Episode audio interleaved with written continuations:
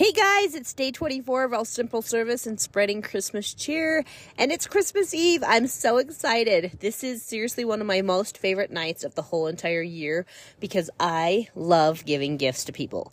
It is one of my very favorite things. I love seeing people's faces light up, I love seeing the excitement on their faces, and it's just so much fun for me.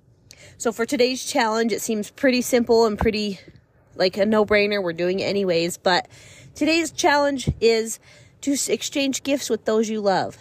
And I just want to remind you that giving a gift is an act of love. It shows the other person that they matter to you and that they are important enough for you to sacrifice your time, your money, your resources, and whatever else you sacrifice to give them that gift. It doesn't matter how big or small it is, it's a labor of love. And I absolutely can't wait to see some of my family members open up their gifts. I'm so excited about some of the gifts this year that I think I'm more excited to see them open the gifts than I actually am to open anything for myself. It's it's really fun for me.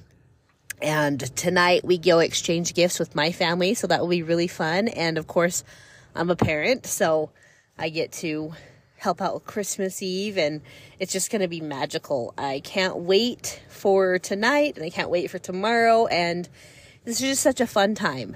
I hope you guys are having a magical Christmas Eve and that you guys have a great time with those that you love, and you're able to exchange gifts and remember they came from love, that they were a labor of love, no matter how big or small, that if you got a gift, someone loves you. And if you're giving a gift, that came from love as well. I can't wait to talk to you guys tomorrow and have a fantastic night.